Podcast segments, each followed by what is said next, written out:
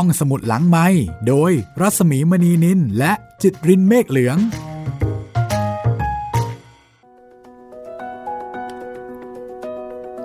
สวัสดีค่ะต้อนรับคุณผู้ฟังเข้าสู่รายการห้องสมุดหลังไม้เปิดทำการอีกครั้งเช่นเคยนะคะ สวัสดีคุณจิตรินเมฆเหลืองค่ะ สวัสดีพี่รัศมีมณีนินครับ วันนี้เราแนะนำกันแบบเต็มที่จะบอกว่าเต็มยศมันก็ไม่ใช่นะ เพราะว่าไม่มียศค่ะ ใช่ครับผม เอาแบบจัดเต็มกันละกันนะคะ ก็พบกับเราสองคนได้ เช่นเคยค่ะ กับรายการห้องสมุดหลังใหม่นะคะ กับหลาย ๆ แพลตฟอร์ม ที่จะมีเรื่องเล่า อ่านให้ฟังบ้าง เล่าให้ฟังบ้าง แล้วก็วันนี้ค่ะ เดินทางมาถึงตอนที่ 10 นะคะ ตอนที่ 10 ของเรื่องสั้น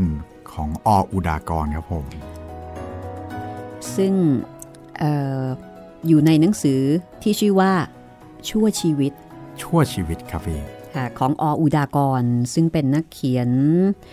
ที่มีชีวิตอยู่หลายสิบปีมาแล้วนะคะครับแล้วก็เรื่องสั้นที่เราได้อ่านได้เล่าให้คุณได้ฟังเนี่ยก็มีอายุมากกว่าหลายคน อาจจะบอกได้เลยนะคะว่ามีอายุมากกว่าผู้ฟังส่วนใหญ่ อย่างน้อยๆ ก็สองคนตรงนี้ครับผมมากกว่าแน่นอนนะคะ อายุของเรื่องสั้นเนี่ย รุ่นพ่อรุ่นแม่ค่ะ ใช่คบประมาณนั้นเลยนะคะ ประมาณสัก 70 กว่าปีครับ วันนี้ชื่อเรื่องว่า ใต้ฟ้าคิมหัน ใต้ฟ้าคิมหัน ฟังแล้วมีความรู้สึกยังไงบ้างคะ ใต้ฟ้าคิมหัน คุณคิดว่าอารมณ์ของเรื่องนี้จะออกไปในแนวไหนโทนไหน ผมเนี่ยคิดว่าน่าจะมาทรงทรงๆเดียวกันกับเกษดาลิขิต เกษราเกษราลิขิตเอ่อเกษราลิขิต อันนั้นก็จบแบบโศกนาฏกรรมเหมือนกันนะครับผม ใต้ฟ้าคิมหัน จะเป็นโศกนาฏกรรมอีกหรือไม่ เพราะว่าเรื่องสั้นของออุดากรเนี่ย ต้องบอกว่าไว้ใจไม่ได้นะคะ ในตอนจบ เล่นงานคนอ่านทุกทีไป แล้วก็ไม่ค่อยจะปราณีปราศัยกับความรู้สึกของคนอ่านนะคะ ใช่ครับ ไม่เอาใจกันเลยทีเดียวเชียว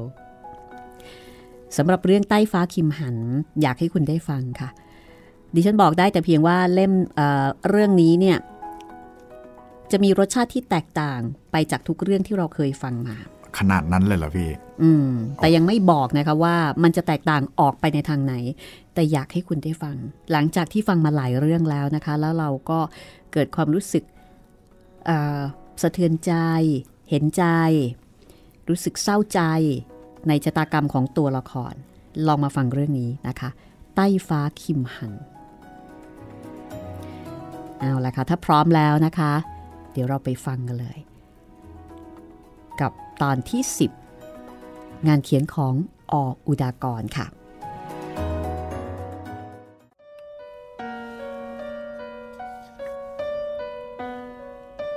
ในขณะที่คิมหันฤดูกำลังแสดงสัญญลักษณ์ของมัน สุมทุมพุ่มพฤกเปลี่ยนเสื้อคลุมตัวใหม่ จากสีเขียวมาเป็นสีน้ำตาลไหมแล้วก็เหลืองแก่ ความเยือกเย็นและหมอกชื้นปลายฤดูหนาวกำลังจะสิ้นสุดลง จักรจันเริ่มประเบงเสียง มันเป็นวาระที่หนุ่มสาวจากความหลังคู่นี้ ได้พบกันอีกครั้งหนึ่งด้วยเหตุอุกชะกัน ณบริเวณประตู บรรพตียื่นหมวก และกระเป๋าเอกสารใบเล็กๆ ให้กับอาคมด้วยกริยาที่แช่มช้อย ทั้งคู่ยิ้มละไม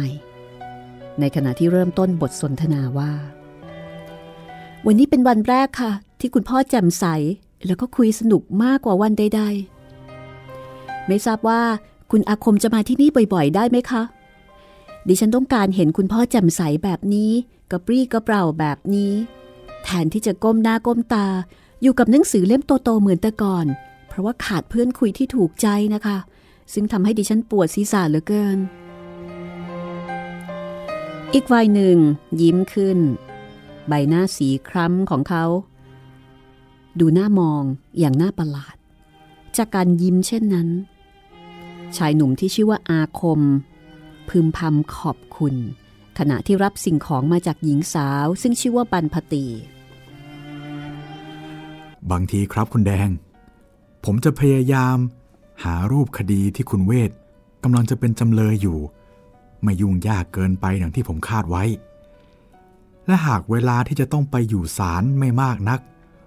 ผมจะมาที่นี่ให้บ่อยๆ อย่างที่คุณแดงต้องการนะครับ สีหน้าหญิงสาวดูเหมือนจะเต็มไปด้วยความครุ่นคิด ขณะที่ได้ฟังคำตอบของอาคม เธอก้าวช้าๆ ออกจากประตูห้องรับแขก ผ่านเฉลียง แล้วก็ย่างลงบันไดเรือน เพื่อที่จะไปส่งแขก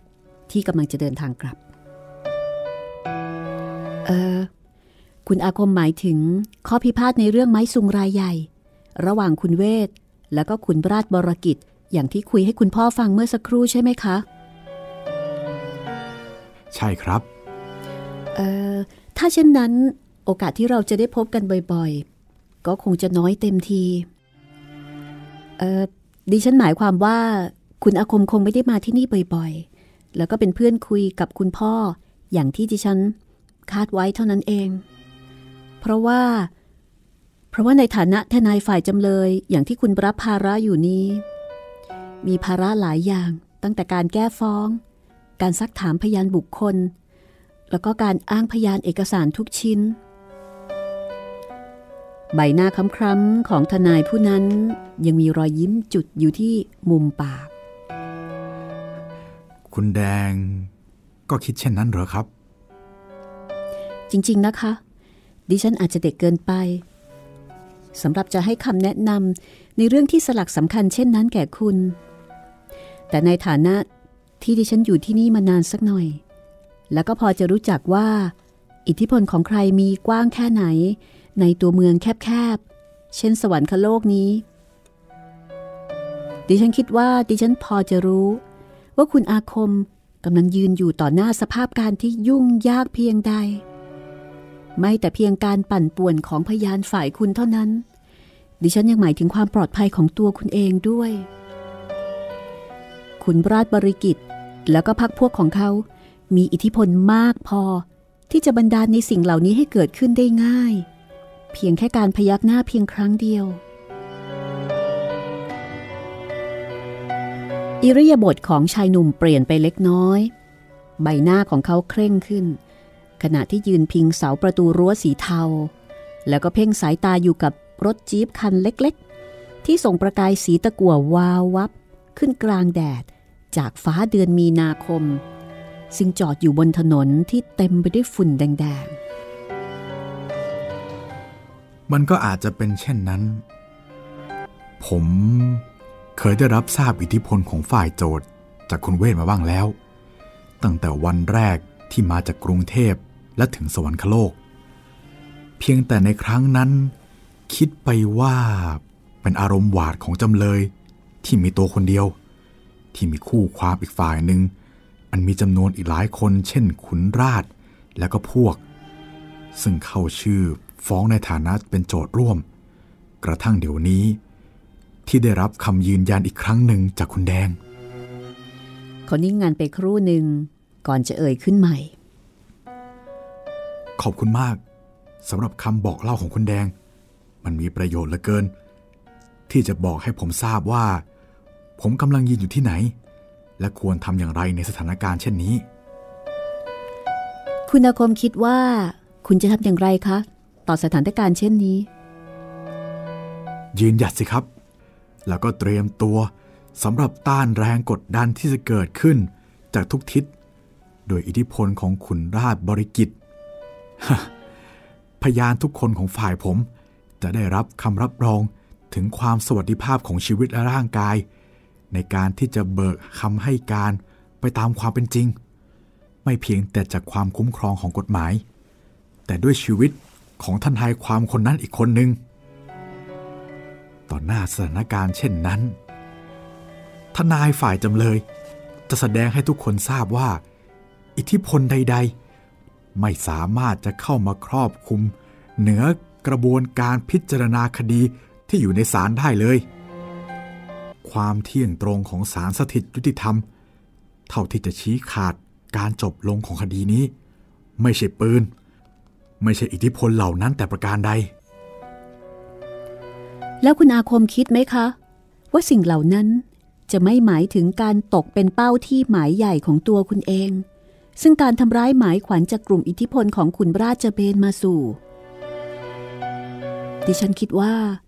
ความปลอดภัยของตัวคุณเอง จะตกอยู่ในสถานะที่ลำบากมากเหลือเกิน ต่อการกระทำเช่นนั้น บางที ผมจะหลีกเลี่ยงเหตุการณ์ที่คุณคาดหมายนั้นไม่พ้น อาคมตอบเสียงเย็นๆ เหมือนท่วงท่าของเขา ในขณะที่จับตาอยู่กับเงาสีจางๆของตัวเอง ที่ทอดอยู่ใกล้ๆ กับหญิงสาว บนพื้นสีน้ำตาล ซึ่งมีเปลวแดดสีเหลืองในยามเย็นที่สาดคลุมอยู่ แต่ก็เช่นเดียวกันกับบุคคลที่มีอาชีพเป็นทนายความคนอื่น ๆ อีกหลายคนนั่นแหละครับ ครั้งหนึ่งที่เราคิดว่ากำลังทำงานให้กับฝ่ายทุจริตทำเพื่อช่วยให้ฝ่ายที่อ่อนแอกว่า หลุดพ้นจากพันธะที่สร้างขึ้น โดยขัดกับตัวบทกฎหมายของฝ่ายที่ทรงอำนาจ เรามักจะดิ้นรนถึงขีดสุดเสมอ เพื่อให้ความสำเร็จบรรลุตามความหวังนั้น ถึงแม้จะต้องเสี่ยงกับหลายๆอย่าง แม้ความปลอดภัยของชีวิตตัวเอง ทั้งคู่เงียบกันไปครู่หนึ่ง ก่อนที่อาคม จะอธิบายต่อไปว่า นิติกรรมสัญญาที่ทำขึ้นระหว่าง คุณเวทกับคุณราช ซึ่งเป็นคู่กรณีกันนั้น โดยข้อเท็จจริงแล้วหมายถึงการขายไม้ซุงจำนวน 200 ท่อนเท่านั้น ไม่ใช่ทั้งหมด อย่างที่ขุนราชบริกิตและพวก พยายามจะบิดเบือนให้เป็นไป ซึ่งแน่นอนว่าในขณะที่ราคาไม้ทีบตัวสูงลิ่วอย่างขณะนี้ หมายถึงราคาที่แตกต่างกันไปร่วมครึ่งแสน อาคมยิ้ม ในขณะที่พึมพำบางทีครับคุณแดง บางที ผมจะหลีกเลี่ยงเหตุการณ์ที่คุณคาดหมายไม่พ้น เพราะผมทราบดี ขุนราชจะไม่อาจฟ้องให้กับศาลบังคับตามขอ นั่นคือบังคับให้คุณเวท ขายไม้สุงจำนวนทั้งหมด ให้ด้วยราคาเดียวกับไม้ 200 ท่อนนั้นได้เลย ทั้งที่ข้อเท็จจริง และโดยข้อกฎหมาย เว้นเสียแต่การปั้นพยานบุคคลขึ้นใหม่ และการบิดเบือนถ้อยคำในพยานเอกสารต่างๆ ซึ่งไม่มีปัญหาว่าเขาจะทำมันหรือเปล่า ทั้งนี้ทั้งนั้น มันหมายถึงการประทะกันอย่างจังหน้าที่สุด ระหว่างขุนราช พวกของเขากับผม ผู้ซึ่งโดยหน้าที่จะต้องกีดขวาง และทำลายการกระทำนั้นในทุกๆกรณี บรรพตียังคงนั่งเงียบงันอยู่เช่นเดิม ในขณะที่ชายหนุ่มเหลือบมองใบหน้าที่ผุดผาดของเธอแวบหนึ่ง และเบือนออกไปช้าๆ ภูมิประเทศของแถบนั้นกำลังถูกสาดคลุม ด้วยสีเหลืองจางๆจากฟ้า และภายใต้แสงเรืองรองเช่นนั้น ทุกสิ่งทุกอย่างดูสุกปรัง สวยงาม มีชีวิตชีวาขึ้นมากเหลือเกิน รั้วไม้สีเทา ซึ่งกั้นขนานไปกับถนนสีแดงๆ สายตรงหน้า พร่าพรายขึ้น ตัดกับสีเขียวของใบยาพื้นเมือง ซึ่งกำลังแตกใบงอกงาม อยู่กลางที่กว้างและลิ้ว สุดสายตา ผ้าโพกศีรษะสีแดง และสีครามหยาบๆ ของเสื้อผ้าฝ้ายที่ชาวไร่สวมอยู่ เห็นพรุโผรอยู่กลางต้นยานั้นมันคือสัญญลักษณ์ ประการหนึ่ง ของต้นฤดูร้อนสำหรับทุกคนที่นี่ การเก็บใบยาได้เริ่มขึ้น มันหมายถึงการเปลี่ยนเสื้อคลุมตัวใหม่ ของสุมทุมพุ่มพฤก จากสีเขียวมาเป็นสีน้ำตาลไหมแล้วก็เหลืองแก่ มันหมายถึงการสิ้นสุดลงเสียทีของความเยือกเย็นที่หนาวเหน็บของอากาศ และกลุ่มหมอกที่ชื้นไปด้วยไอน้ำ ของปลายฤดูหนาว และมันหมายถึงเสียงจักจั่นที่เริ่มจะระเบงขึ้นจากคบไม้สูง ซึ่งยื่นประเกะระกะ และสลัดใบให้ร่วงหล่นลงมาไม่หยุดหย่อน อาคมถอนหายใจยาว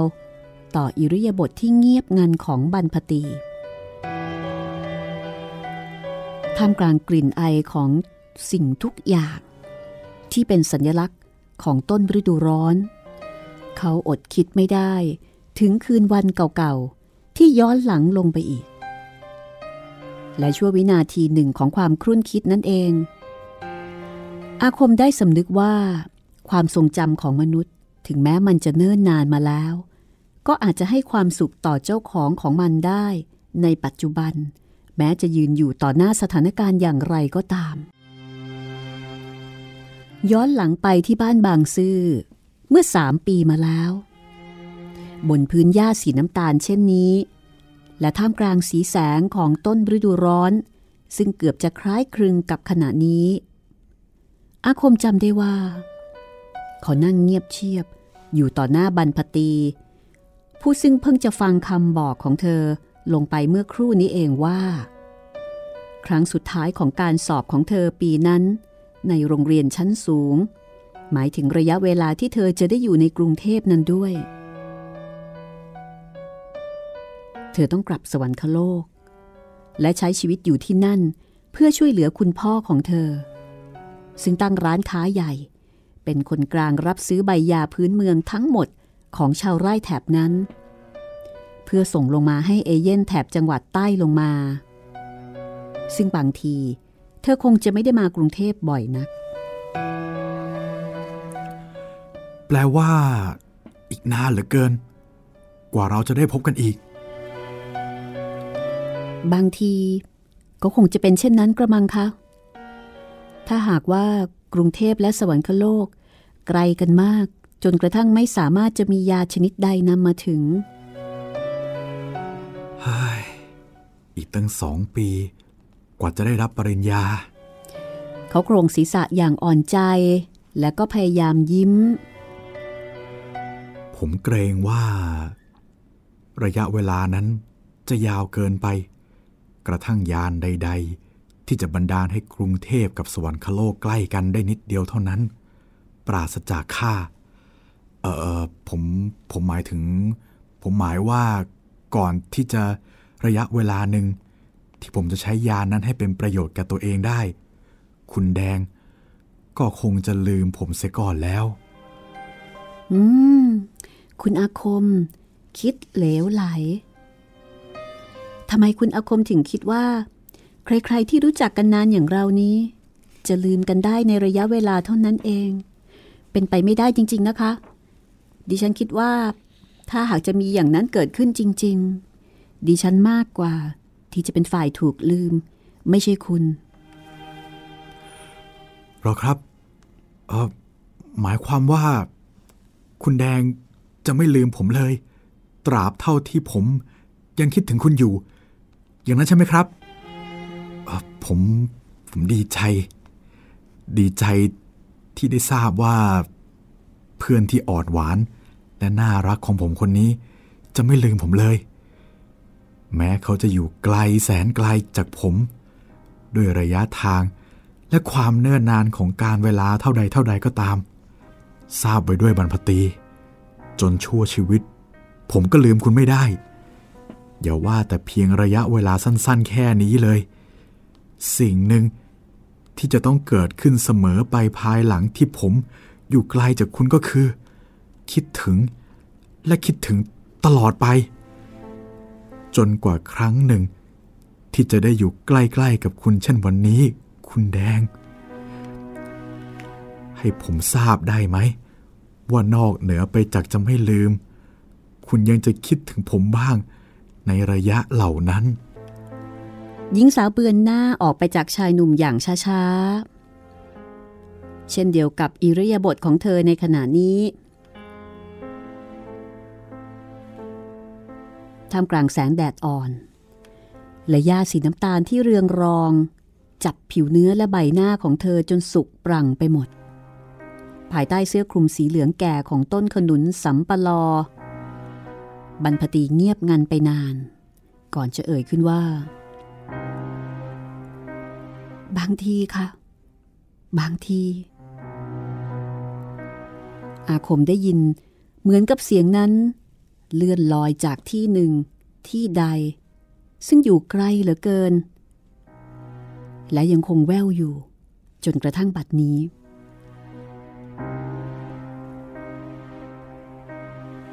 นี่คือเหตุการณ์ที่เกิดขึ้น เมื่อสามปีก่อน อาคมมองใบหน้าที่ผุดผาดของหญิงสาวอีกครั้งหนึ่ง ความสุข และความหวังของเขา ฉายออกมาอย่างชัดแจ้ง จากประกายตา ในที่สุด การเวลาก็ได้พิสูจน์ข้อเท็จจริงของประโยคเหล่านั้น เขาพึมพำออกมาอย่างลืมตัว ในขณะที่ความทรงจำถึงวันคืนเก่าๆ อันเป็นภาพประทับใจ และร่างที่เต็มไปด้วยเลือดเนื้อของหญิงสาวที่ยืนอยู่ตรงหน้า ซึ่งดูเหมือนจะเป็นห่วงใยและกังวล แทนความปลอดภัยในชีวิตของเขาคระปนกันไปหมด จนเกือบลืมไปว่า เขายืนอยู่ณที่ใด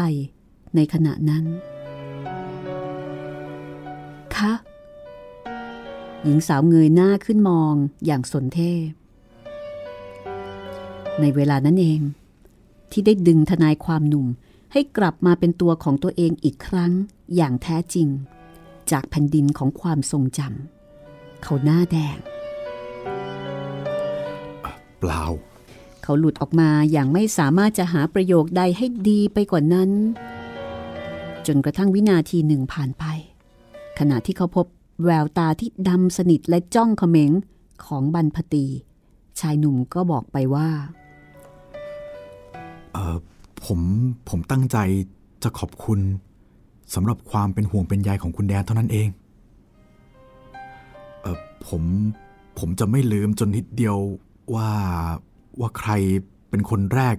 ที่ผมได้พบในสวรรคโลก ผู้ซึ่งแสดงออกและและ และให้ความวิตกกังวล แทนถึงความปลอดภัยในชีวิตของผมนั้นบรรพตี เรารู้จักกันมานานแล้ว เอออย่างนั้นไม่ใช่เหรอคะอาคมทำท่าคล้ายจะพูดอะไรสักอย่าง แต่เขาก็ไม่พูด เขามองดูรถจี๊ปซึ่งยังคงส่งประกายสีตะกั่ววาววับอยู่กลางแสงแดดที่รอคอยอยู่ กลมศีรษะให้หญิงสาวอย่างสุภาพ ขอบคุณ วันนี้เย็นเร็วเหลือเกิน ผมควรรบกวนเวลาคุณมากเกินไป ลาก่อนครับคุณแดง แล้วผมหวังว่าคงจะได้พบกับคุณอีกครั้งในไม่ช้า ถ้าเรื่องต่างๆที่คุณคาดหมาย ไม่ร้ายแรงจนเกินไป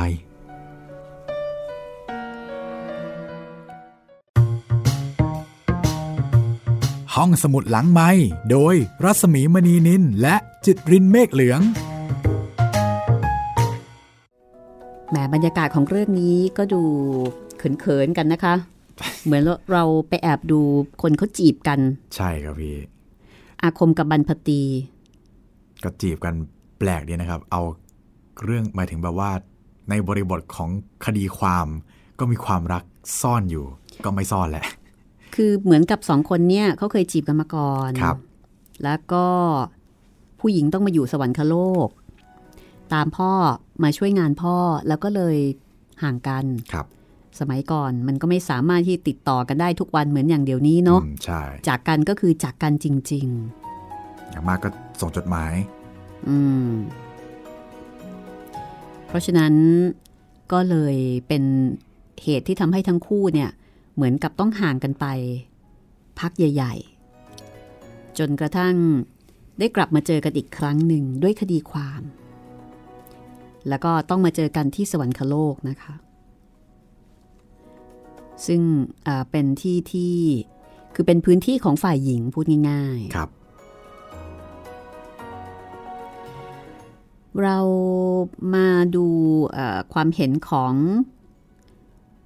สมาชิกห้องสมุดหลังไม้กันสักนิดหนึ่งนะคะ ได้เลยครับ มีคุณผู้ฟังส่งข้อความมาใช่ไหมพี่ มีคุณผู้ฟังแนะนำเรื่องมาด้วยนะคะ โอ้ท่านนี้เป็นพระภิกษุด้วยนะคะ ขอนมัสการครับ ที่ทราบเพราะว่าเจริญพรมาอ๋อนะคะเจริญพรโยมรัศมี ค่ะนมัสการค่ะนมัสการครับ อยากฟังเรื่องไตรภูมิ พระร่วง โอ้โห สั้นๆเลยค่ะ ท่านแจ้งความประสงค์แบบสั้นๆ แล้วก็บอกว่าฟังจาก YouTube นะคะเอ่อขอบพระคุณท่านค่ะมากครับผมเอ่อแต่ถ้าใช้กล่าวตามตรงนี่ก็ งานงานใหญ่งานช้างเลยนะครับพี่ ไตรภูมิพระร่วงนี่ ก็เป็นเรื่องที่ค่อนข้าง ยากอยู่เหมือนกันนะคะครับเพราะว่าไตรภูมิพระร่วงเนี่ยเอ่อเป็นวรรณกรรมที่มีความเก่าแก่ แล้วก็เล่าถึงนรกสวรรค์ มีการบรรยายแบบขนหัวลุกอะค่ะ โดยเฉพาะในนรกนะคะ เพราะว่าไตรภูมิก็คือสามภูมิครับสามโลกแล้วก็เชื่อกันว่าแต่งโดยกษัตริย์สุขโขทัยพระยาลิไทยอย่างที่เราเคยเรียนกันครับ ก็เป็นคำพีร์ที่เอาไว้สอนผู้คนนะคะ ให้คล้ายๆกับว่าให้ละชั่วกลัวบาปครับเท่าแล้วที่ก็จพาเที่ยวพาเที่ยวสามภูมิำอืมเท่าที่ผมจำได้นี่มันไม่ใช่ร้อยแก้วสัทีเดียวใช่ไหมครับพี่เอ่อไม่เชิงร้อยแก้วซะทีเดียวค่ะ อารมณ์เหมือนกับเป็นร่ายครับถ้าจำไม่ผิดนะคะ เป็นคำประพันธ์โบราณค่ะ แล้วก็ที่สำคัญค่ะ ภาษานี่ขลังมากๆนะคะ ตั้งแต่สุขโขทัย ภาษาโบราณค่ะ แล้วก็จะมีชื่อที่ฟังได้ยากๆ อุตรกุรุทวีป ชมพูทวีปอ่าแล้วก็อีกหลายทวีปนะคะ คือเหมือนกับเป็นการพาทัวร์ค่ะ แต่เป็นการพาทัวร์ดินแดนโบราณโบราณนะคะ ดินแดนที่มีการกล่าวถึงว่ามีอยู่ในโลกนี้ แล้วก็เชื่อกันว่าโลกของเราเนี่ยมีสามภูมิ คือสวรรค์ มนุษย์ แล้วก็นรกครับจำได้ว่าตอนผมเรียนมัธยมมั้งครับ มัธยมต้น ได้เรียนช่วงหนึ่งของไตรภูมิพระร่วงครับ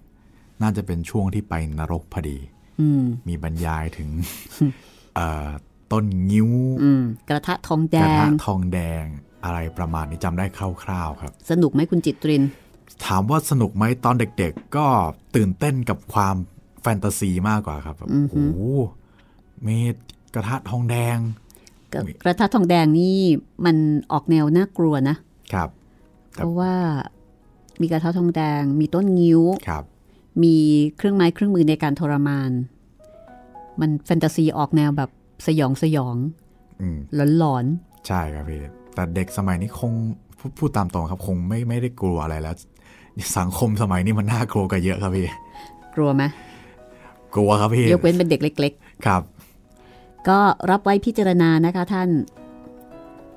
แต่เดี๋ยวอาจจะต้องขอดูอีกทีหนึ่งนะคะครับถ้าเกิดว่ามีจังหวะเวลาที่เหมาะสมก็มีโอกาสที่จะได้ฟัง ตอนนี้กลับมาที่ใต้ฟ้าคิมหันนะคะ เดี๋ยวเรามาฟังกันต่อนะคะ เรื่องสั้นของออุดากร ซึ่งเรื่องนี้ดิฉันใบ้ให้เลยนะคะว่าแตกต่างไปจากทุกๆเรื่องที่ผ่านมา ทุกๆเรื่องนี้ผมพยายามจะคิดตอนจบคิดไม่ออก คราวนี้ผมลองคิดฉีกฉีกคิดไปไม่เลยออกรับค่ะ ไม่มีทางคิดออกเด็ดขาดค่ะ ลองเดาดูว่าอาจจะเป็นตัวตัวคุณอาคมนี่อาจจะเป็นเอเลี่ยนก็ได้ครับ ลองเดาแบบนี้ไปเลย ให้มันแตกต่างไปเลย คือ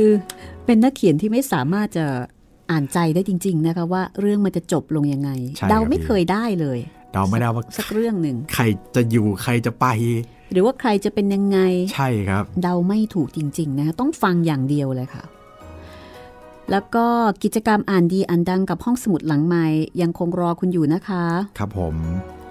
รีบๆอ่านคลิปเสียงแล้วก็ส่งมาที่ผมได้เลยนะครับ อีเมล jitrin แล้วก็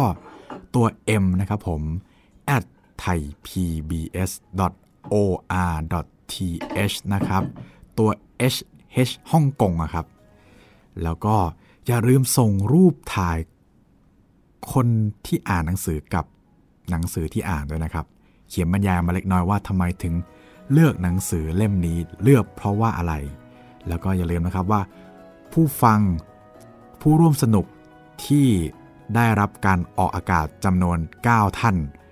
จะได้รับของรางวัลเป็นกระเป๋าพับจากไทย PBS ไปเลยครับผม เก๋กูดมากทีเดียว สีส้มพอคลี่ออกมากลายเป็นสีดำสีเทาๆดำๆครับ อย่างนี้พลาดไม่ได้เลยจริงไหมครับพี่หมี ส่งเองได้ไหมอะอยากได้เหมือนกันนะเนี่เดี๋ยยวครับพี่หมี เราจะหากินในรายการตัวเองไม่ได้นะครับ เดี๋ยวเราไปฟังใต้ฟ้าคิมหันกันก่อนนะคะ ระหว่างรอให้คุณผู้ฟังส่งมาให้เราฟัง เราก็ทำหน้าที่อ่านแล้วก็เล่าให้คุณฟังไปก่อน กับเรื่องของออกอุตากรเรื่องนี้นะคะ ใต้ฟ้าคิมหันค่ะ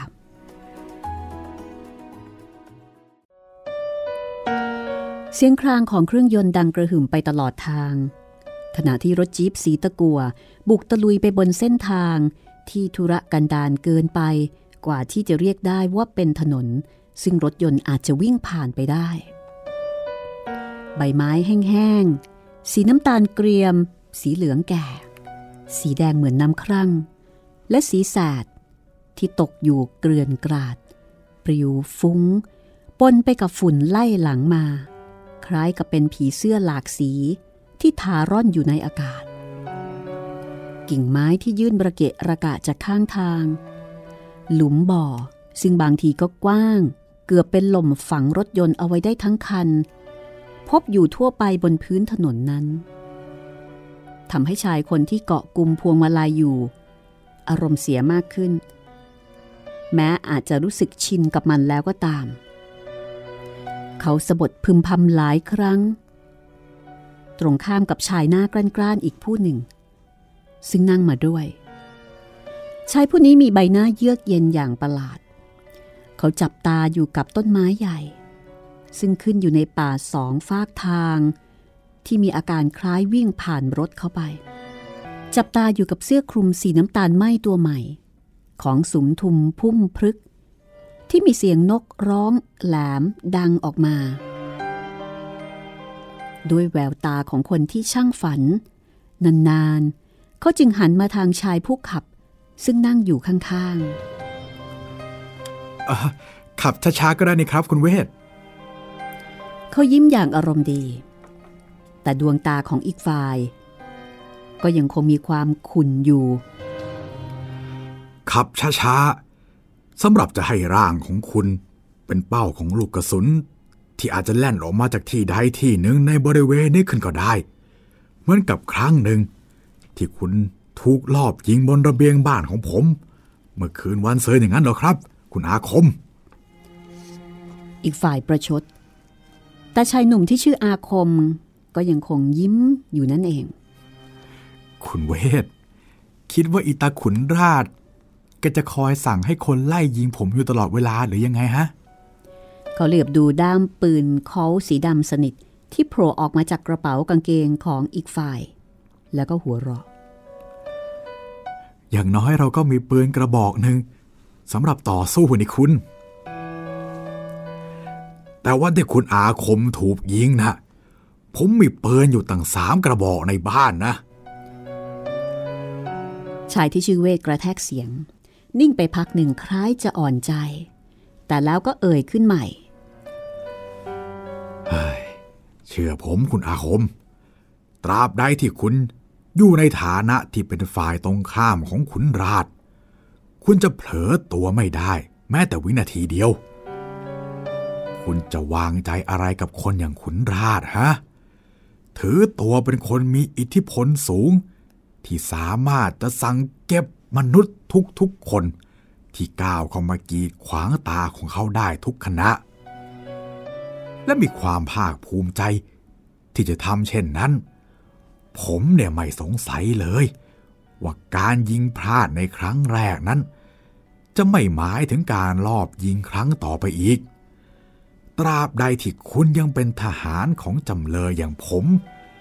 และตราบใดที่คุณยังเป็นทนายของจำเลยอย่างผม และตราบใดที่ความทรงจำของขุนราช ยังไม่เลือนไปว่า พยานสองปากแรกของเขา ที่นำเข้ามาเบิกความต่อศาลได้ถูกคุณถาม และยันหงายหลังลงมาอย่างไร ขุนราชทราบดี การกลับไปกลับมาไม่อยู่แก่ร่องแก่รอย การไม่กล้ายืนยันในสิ่งที่ตนอ้างว่ารู้เห็น การขัดแย้งกับพยานคนอื่น จะคำเบิกพยานฝ่ายเขาเหล่านั้น เกิดขึ้นจากความสามารถของคุณเพียงคนเดียว และขุนราชทราบดี ว่าน้ำหนักพยานที่แกเสียไปนั้น หมายถึงการแปรรูปคดีอย่างไร จากที่แกคาดหวังไว้ และดังนี้ ผมไม่สงสัย ไม่สงสัยสักนิดเดียว ว่าขุนราช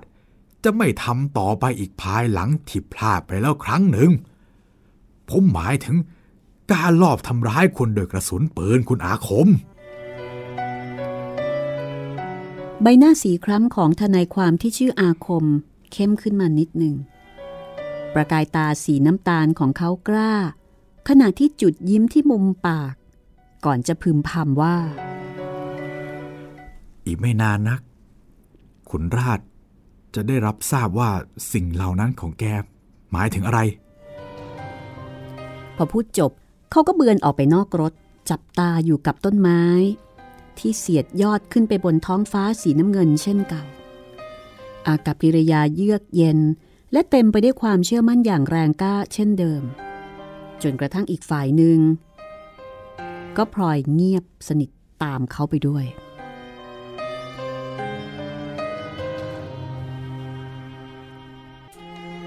ชั่วครู่ใหญ่ ๆ ของการแล่นกระหึ่มไปบนเส้นทางที่ธุรกันดารของรถจี๊ปสีตะกั่วคันนั้น ภาพของลำแม่น้ำยม ซึ่งไหลเรื่อยลงไปทางใต้ ภายในร่มเงาครึ้มของต้นไม้ใหญ่ ที่ชะโงกเงื้อมอยู่บนตลิ่งสูงชันด้านหนึ่ง ปรากฏขาวพร่าขึ้น คล้ายแถบเงินที่คลี่คลาย ผ่านความเวิ้องว้างของท้องฟ้า เมื่อยามอรุณรุ่ง หาดทรายสีน้ำตาลอ่อน และท่อนซุงขนาดใหญ่ ที่ระเกะระกะ อยู่ทั่วบริเวณนั้นทำให้อาคมขยับตัวเล็กน้อย เขาทราบว่าการเดินทางของเขากำลังจะถึงที่หมาย รอยยิ้มอย่างเร้นลับฉายแวบขึ้นบนใบหน้าเข้มของเขา บางที ทุกสิ่งทุกอย่างจะพบกับอวสานของมันณที่นี่ จริงอย่างที่เขาคาด รถจี๊ป ลดความเร็วของมันลงทุกที แล้วก็จอดนิ่งสนิทอยู่ข้างๆต้นตะแบก ซึ่งยืนทะมึนอยู่ริมทาง ทั้งคู่ก้าวลงจากรถอย่างเงียบๆ เวทนามอาคมเลี้ยวเข้ามาทางแยกสายหนึ่ง ซึ่งนำลงหาดทรายที่เห็นอยู่เมื่อครู่ แต่ชั่ววินาทีที่เขาก้าวพ้นพุ่มไม้หนึ่ง เวทก็หลุดคำอุทานออกมาอย่างตื่นเต้น เขาชี้ให้อาคม ดูรถฟาโกลี่กรมท่าขนาดใหญ่ ซึ่งจอดอยู่ไม่ไกลจากที่นั้นเท่าใดนัก นั่นรถขุนราช ใบหน้าของอาคมคงว่างเปล่า ปราศจากความรู้สึกที่ผิดแปลกไปจากปกติแต่อย่างใด ดีจริง ผมอยากจะทราบจริง ๆ ว่าท่าทีของขุนราชจะเป็นอย่างไร เมื่อได้พบกับผมจังๆหน้าอย่างนี้ เออผมคิดว่า น้ำเสียงของเวทขาดหายไปเพียงแค่นี้ ในขณะที่มือซึ่งซุกอยู่ในกระเป๋าของเขากำด้ามปืนแน่น อาคมเหลือบมองดูลูกความของเขาแวบหนึ่ง แล้วก็ยิ้มอย่างเข้าใจ คงจะไม่มีเรื่องอย่างนั้นเกิดขึ้นหรอกครับคุณเวท ขุนราชคงยังไม่ได้เตรียมตัวทันที่จะมายิงผมในที่นี้หรอก แล้วก็มันกลางวันแสกๆ ซึ่งเกินไปนี่ครับ ขุนราชคงไม่เก่งเกินไป ที่จะทำแบบนั้นหรอกผมว่านะ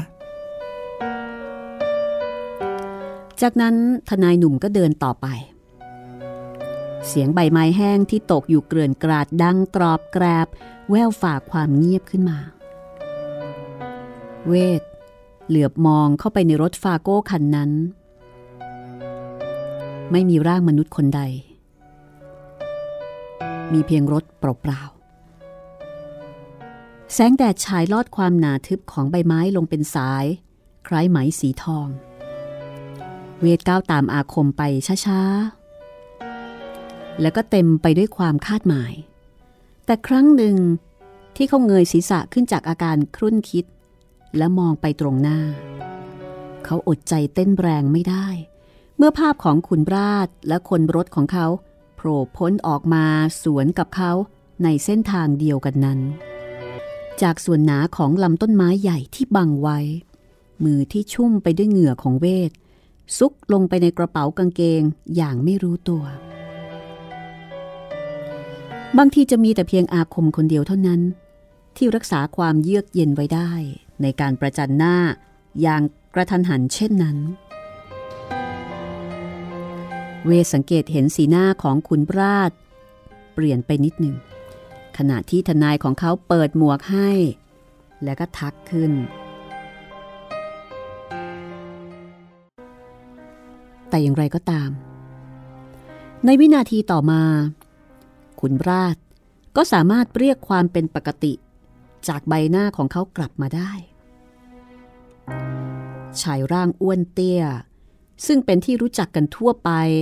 ในฐานะผู้ทรงอิทธิพล ยิ้มละไม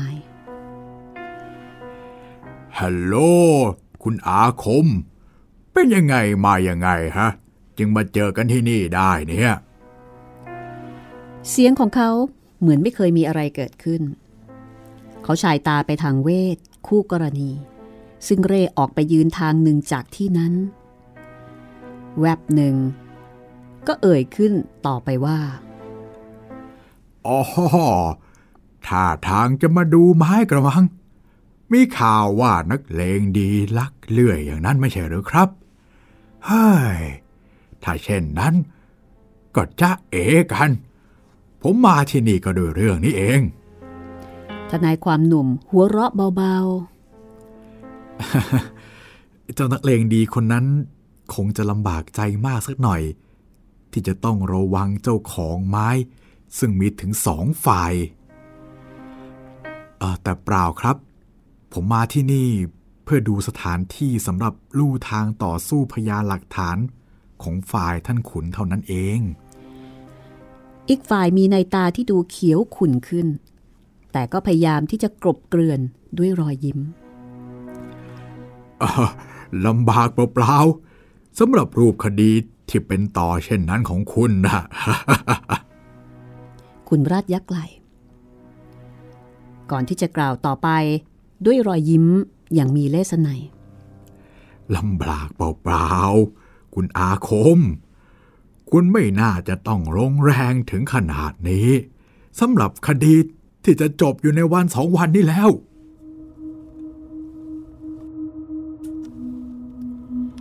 สายตาของชายทั้งสอง ซึ่งต่างกันทั้งวัยและอาวุโส สบกันอย่างเต็มที่ อีกฝ่ายหนึ่งเต็มไปด้วยความเย้ยหยัน ขณะที่อีกฝ่ายหนึ่งมีประกายท้าทาย อยู่อย่างชัดแจ้ง แต่ครู่ต่อมา อาคมก็เป็นฝ่ายยิ้มหรอครับ เอ ผมคิดว่า อย่างไรเสีย โจทย์จะต้องต่อสู้ถึงศาลดีกานี่นะ คราวนี้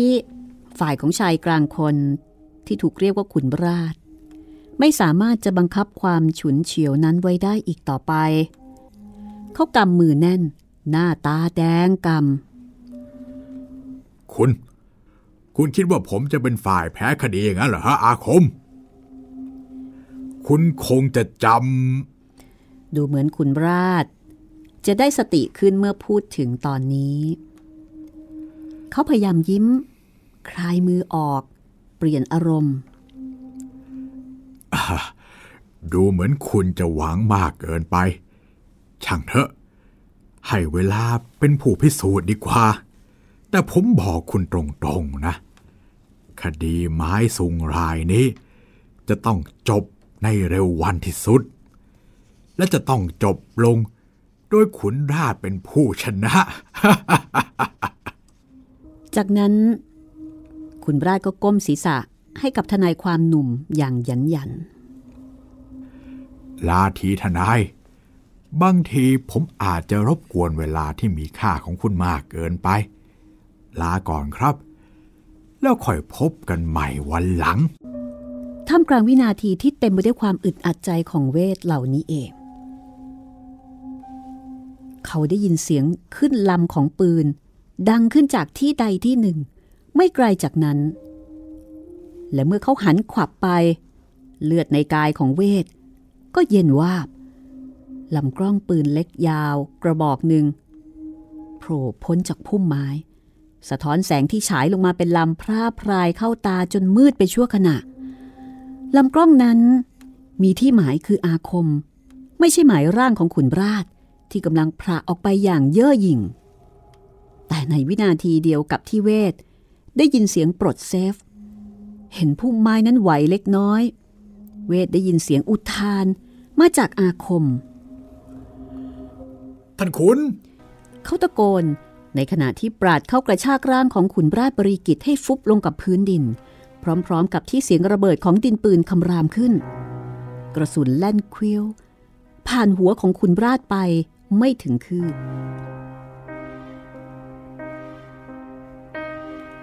ระหว่างความตกตะลึงพึงเพลิดของทุกคนณที่นั้น และเสียงขึ้นลำครั้งที่สองทนายจำเลยพุ่งตัวปราดไปที่พุ่มไม้นั้นคล้ายลูกธนู เขาเบนลำกล้องปืนไปทางหนึ่ง ปล่อยผม ทุกคนได้ยินเสียงหอบอย่างเหน็ดเหนื่อย ของผู้ลอบยิงทำกลางการยื้อแย่ง และต่อสู้นั้น จะเอามันไว้ทำไม ไอ้คนระยำอัปรี อย่างไอ้ขุนราชมันหมา มันข่มเหงกระทั่งคนจน ปล่อยผมสิปล่อย บ้านะ เสียงของอาคมตวาดขึ้นมา เขาพยายามบิดแขนของชายผู้นั้นให้ทิ้งปืน นี่แกไม่รู้หรอกว่าการกระทำเช่นนั้นน่ะ มันหมายถึงความป่าเถื่อน แล้วก็ขี้ขาตาขาวเพียงใด กฎหมายก็มีนี่ ใช้กฎหมายสิ เมื่อถูกข่มเหง เสียงสะบดอย่างหยาบคายดังขึ้น แล้วก่อนที่ทุกคนในที่นั้นจะตื่นจากจังงัง ร่างของอาคมก็เซถลาออกจากพุ่มไม้นั้น ด้วยการสะบัดอย่างแรงจากอีกฝ่ายลำกล้องปืนวาบขึ้นอีกครั้ง เมื่อมันถูกยกขึ้นประทับและตามมาด้วยเสียงระเบิด เสียงลั่นหูเปรี้ยของกระสุนนัดนั้นดังขึ้น พร้อมๆ กับเสียงร้องอย่างเจ็บปวดของอาคมอ๋ออ๋อฮะมีบ้างหรือไง ที่กฎหมายจะให้ความยุติธรรมอย่างแท้จริง แก่คนยากคนจน นี่แหละ คือผลของการขัดขวาง เสียงตะโกนดังอย่างโกรธแค้น จากหลังพุ่มไม้นั้นอีกครั้งหนึ่ง ก่อนที่จะมีเสียงฝีเท้าหนักๆวิ่งออกไปอย่างรวดเร็ว เวทเป็นคนแรกที่ได้สติเขาปราดไปที่ร่างเหยียดยาวของอาคม ช้อนศีรษะขึ้นพาดตัก คุณอาคม โอ้ยทำไมถึงกล้าเสี่ยงขนาดนี้ฮะ ชายผู้เคราะห์ร้ายเบิกหนังตาขึ้น ยิ้มอย่างเจ็บปวด อาคมบีบมือของเวทแน่นสำหรับผม คุณเวท ทุกชีวิต แม้มันจะเป็นของราชาหรือยาจก ของบรรพชิต หรือไอ้มหาโจร มันมีค่ามากมายเหลือเกิน ต่อการดำรงอยู่ของมัน หมายถึงการแก้ตัว หรือกลับใจ และหมายถึงความปิติชื่นใจ ของผู้ที่สนิทชิดเชื้ออีกหลายต่อหลายคน ดังนั้น ผมไม่ได้เสี่ยงเกินไปนักหรอกสำหรับจะช่วยให้ท่านขุน มีชีวิตรอดอยู่ เขาเหลือบตามองไปทางขุนราชบริกิตที่กำลังคุกเข่าอยู่ใกล้ๆเขาผมดีใจครับ ที่ท่านขุนปลอดภัยคุณราชเบือนหน้าออกไปอย่างช้าๆ ใบหน้าที่ขาวเผือดอยู่แล้ว กลับซีดลงไปอีก ก็จับตาอยู่กับไม้สีเหลืองที่หลุดจากกิ่ง และปลิวว่อนอย่างเฉยเมย เสียงกระเบงของจักรจันทร์บนคบไม้สูง หยุดนิ่งไปนานแล้วทำให้บริเวณนั้น ยิ่งสงัดเงียบ เยือกเย็นอย่างประหลาด และเมื่อเขาเบือนหน้ากลับมาอีกครั้งหนึ่ง ทุกคนก็เห็นว่าขอบตาของคุณราชบริกิตแดงกำ่ำ และมีหยาดน้ำใส ๆ ไหลซึม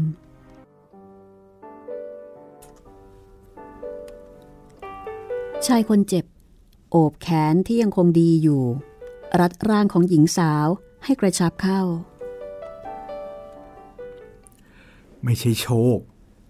ไม่ใช่สวรรค์บรรดาลจนิดเดียว ที่ทำให้เกิดมีการลอบยิงขุนราชขึ้นในป่า ซึ่งมีผลกระทั่งขุนราชถอนคำฟ้องคดีจากศาล ยินดีจะชำระค่าไม้ตามความเป็นจริงแก่คุณเวท มันเป็นแผนการของผมตั้งหาคุณแดง แผนการที่จะเอาชนะขุนราชให้ได้อย่างที่บอกคุณไว้ คนที่ลอบยิงขุนราชและยิงไหล่ผม จนต้องนอนสมอยู่อย่างเงี้ยเป็นคนของผมเอง ชื่อบุญธรรม ผมเอาแกมาด้วยจากกรุงเทพ ผมเนี่ยทราบดีตั้งแต่มาถึงสวรรคโลกใหม่ๆ ว่าวิธีเดียวที่จะชนะอิทธิพลของขุนราชได้ มีอยู่ทางหนึ่งเท่านั้นก็คือการให้ การให้ การให้ที่ศาสนาพุทธของคนไทยทุกคนสอนไว้ ว่าสามารถจะผูกใจคนไว้ได้ทั้งโลกอย่างนั้นเองไม่ใช่อย่างอื่น ผมใช้มันทำประโยชน์ให้แก่ผมได้จริง ๆ บุญธรรมเนี่ย เขาสืบทราบมาว่าวันนั้นขุนราชจะไปดูไม้ในป่าตามลำพัง ผมเลยสร้างละครขึ้นฉากหนึ่ง ตัวเองเป็นผู้แสดงซิด้วย แต่ขุนราชเชื่อสนิทว่าวันนั้นผมเสี่ยงชีวิตเข้าไปช่วยแกจริง ๆ อาคมหัวเราะภายหลังจากประโยคนี้ ก่อนที่จะโอบแขนรัดร่างของหญิงสาวให้แน่นขึ้นอีก ประกายตาของบรรพตี ใช้ความตื่นเต้น แต่เธอก็ทำเพียงรูปแขนที่ถูกยิงของเขาเบาๆ ตายจริงทำไมเสียงเหลือเกินนี่คะ ถ้าถ้าคนนั้นยิงไหล่พลาด คุณจะว่ายังไงคุณอาคม โอ้ย ไม่มีวันเสียแล้วครับ บุญธรรมน่ะยิงปืนแม่นเหลือเกิน ตอนเขาเป็นทหาร เขาได้เหรียญแม่นปืนตั้งสองปี อาคมยิ้มละไม ก่อนจะหยุดนิ่งไปครู่หนึ่ง แล้วก็กล่าวต่อ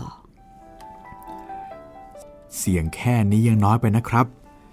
สำหรับการจะสร้างชื่อให้คนสวรรคโลกรู้จักเรื่องลือ เพื่อการมาอยู่ และเป็นทนายกับเขาที่นี่สักคนหนึ่ง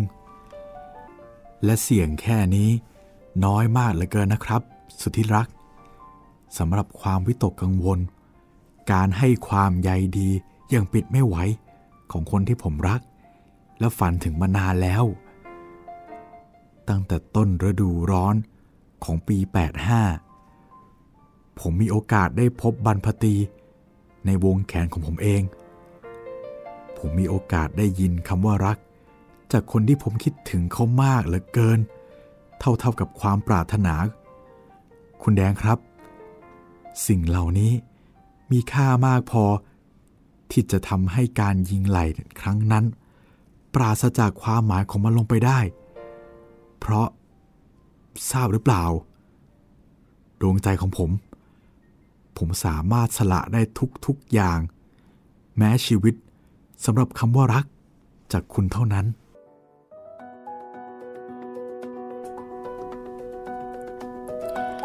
ดิฉันบอกแล้วนะคะว่าเรื่องนี้เนี่ยให้อารมณ์ที่แตกต่างไปจากทุกเรื่องที่ผ่านมาที่เราได้ฟังกันมานะคะ เฉยเลย เป็นยังไงคะ happy ending นะคะ ครับ นานๆ อ.อุดากรนี่จะอารมณ์ดีกับผู้อ่านสักทีหนึ่ง นานทีปีหน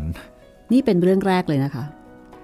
ใช่ที่ตอนครับพี่จบเนี่ยเราอ่านแบบมีความสุขอะแหมยิ้มแย้มแจ่มใสยิ้มอืมเรื่องอื่นนี่ เอ้ย แล้วก็เป็นการแก้ปัญหาที่เอ่อใช้อุบายความคิดแบบสร้างสรรค์ครับ แม้ว่าจะเป็นการหลอกลวงก็ตาม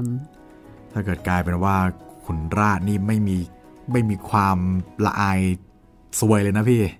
แบบเอาโดนยิงก็เรื่องของแกสิอะไรอย่างเงี้ยฮะอันนี้ก็อาจจะต้อง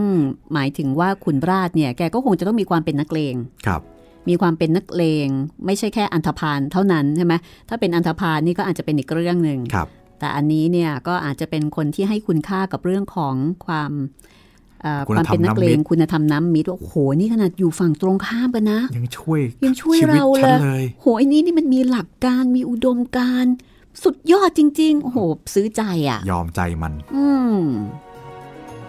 นี่คือเรื่องใต้ฟ้าคิมหันนะคะ แล้วก็สำหรับนายอาคมเนี่ย ดูเหมือนเป็นคนดีนะ แต่จริงๆเจ้าเล่ห์มากเลย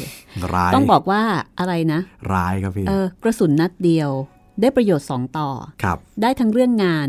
แล้วก็ได้ทั้งเรื่องส่วนตัวด้วยโอ้โหแหมแต่อันนี้ก็ค่อนข้างเสี่ยงนะคะ ถ้ายิงปืนไม่แม่นนี่ก็เออต่อให้ยิงแม่นก็กระเสียวเหมือนกันนะครับพี่สำหรับตอนต่อไปค่ะเออตอนต่อไปนะคะ จะเป็นเรื่องสั้นที่ชื่อว่าโอ้โหริมกระแสทาน ชื่อดูไม่มีอะไรเลยนะครับ แต่ไอ้ไม่มีอะไรเนี่ยมีตลอด เรื่องนี้นะคะ เป็นเรื่องของชายหนุ่มคนหนึ่งครับ ที่มีความรู้สึกรักแล้วก็ผูกพันกับหญิงสาวคนหนึ่งอย่างลึกซึ้ง ริมกระแสทาน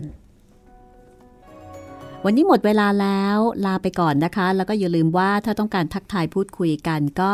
inbox มาทางเพจ Thai PBS Podcast หรือ inbox มาที่เพจรัศมีมณีนิลก็ได้ หรือ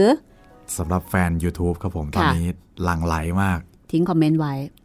ด้านใต้คลิปเลยครับผม ค่ะ เดี๋ยวเอาไว้ตอนหน้าอาจจะรวบรวม เอามาอ่านให้ฟังกันนะคะครับว่าแฟน ๆ ทิ้งความคิดเห็นเอาไว้อย่างไรบ้าง วันนี้ลาไปก่อนค่ะ สวัสดีครับ สวัสดีค่ะ